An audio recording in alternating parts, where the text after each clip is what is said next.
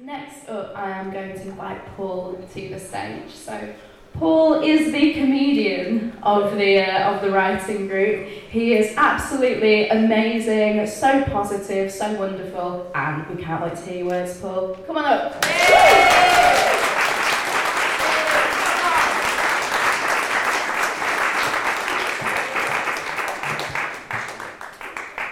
Well, I, I started writing a book uh, in 2018 uh, dedicated to my wife. It's called The Hound of Mary, and this is just one little part of the book. Hmm. We'd been out for a day at Grimsby Leisure Centre.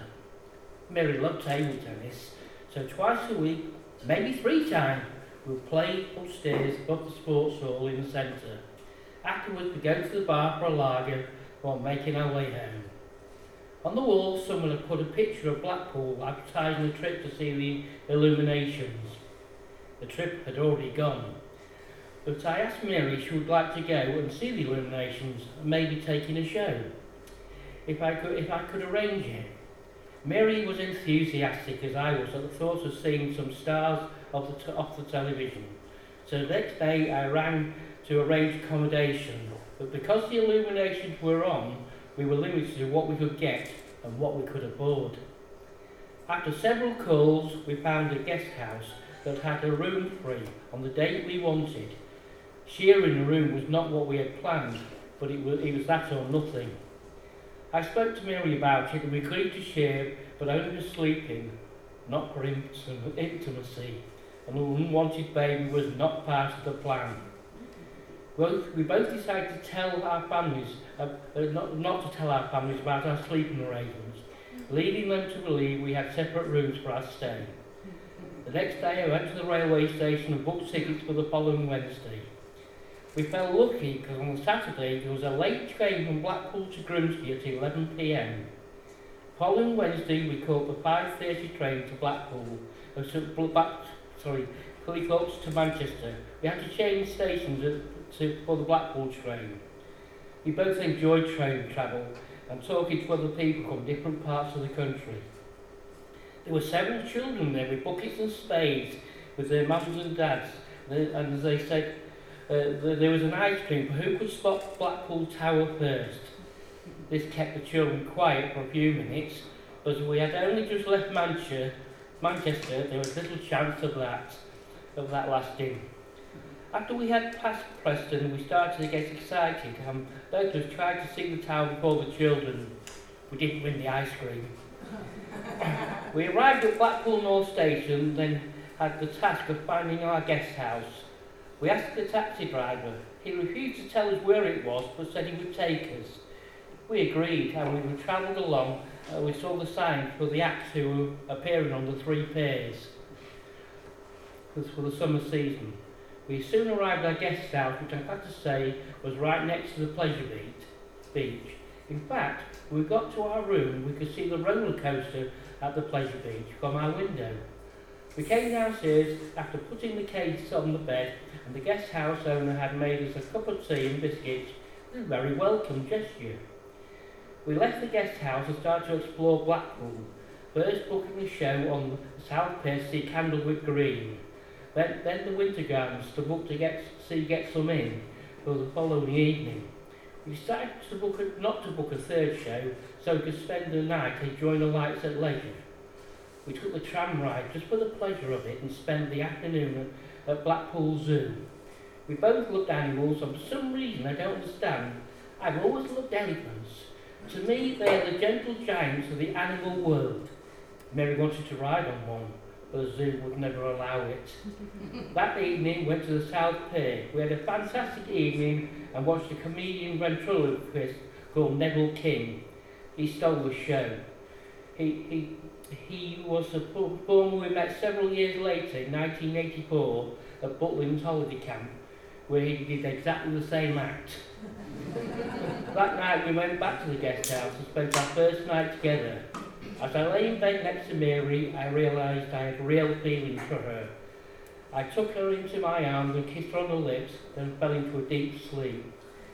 Next day after breakfast, we made our way to Blackpool Tower and for the first time we looked down through the railings at the Lancashire town.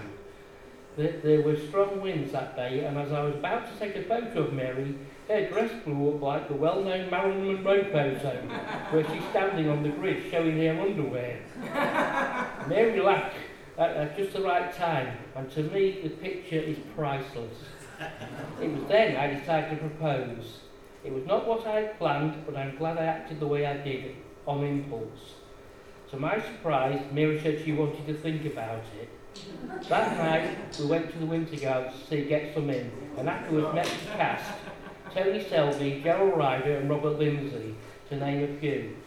At this show, you go into the dance hall, which was not what we had expected. It was huge, and we only stayed for now because the music was not the kind we enjoyed. On our last day, we went round the waxworks and the pleasure beach, where we went on all the rides at least twice. It's a sad vision of its former self that you visited today. On our last night, we went for a curry on, on the seafront, but to be honest, it was that cold in there that we couldn't wait to get out.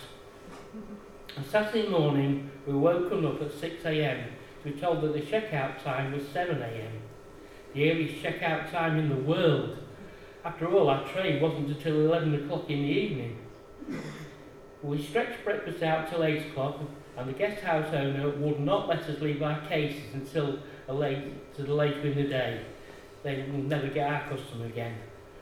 We made our way to the station, put our case in the left luggage office, and were told it closed at 10pm. At least we didn't have to carry it around with us all day.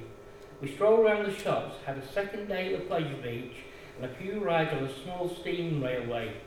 The weather was not kind, it was typically cold and windy and intermittent showers, so there were more cup cafe breaks than we had planned, just to keep warm and dry. We got back to the station at 9.30pm to pick up our cases and went to a nearby pub for a last drink or two before the trip home and toasted our engagement, even though Mary had not accepted it yet. we were talking to the other passengers all the way home when we really should have caught upon sleep. We got back to Grimsby at 5.30am in the morning and I walked Mary home.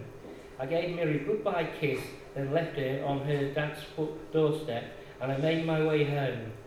That afternoon, at about two o'clock, Mary arrived at my mum and dad's house, and we took a walk along the Cleethorpes beach. As we sat having a coffee in Brown's Cafe, Mary told me she decided to accept my proposal of marriage and asked whether she could have a ring. I smiled at her face as her face lit up and the sea front on that cold day. We left the cafe and walked to the souvenir shop. I bought her a ring for 25 pence. Okay, it wasn't going to be her real engagement ring. The proud look on Mary's face made it worth a million pounds. I explained we were not going to get engaged until Christmas Eve and I would not marry her until we had our own home. By then, I would have to have got her a real ring. But to Mary, it's, it, sorry, to Mary this didn't matter. It's what the cheap ring represented that counted. Mary kept that ring for many years until it snapped, but I always believe it was her most treasured piece of jewellery. She always wore it, admittedly on a different finger than her real engagement and wedding ring finger, but to her and to me, if I'm honest, it was priceless. People in this modern day world teach to treasure things by monetary value, but sentimental value is more precious to me, and I believe it was to Mary. And sentimental values can be carried in your memory with maximum interest in the bank of happiness. We did get engaged on Christmas Eve, and we got our new home shortly after. But that's another story. Yeah.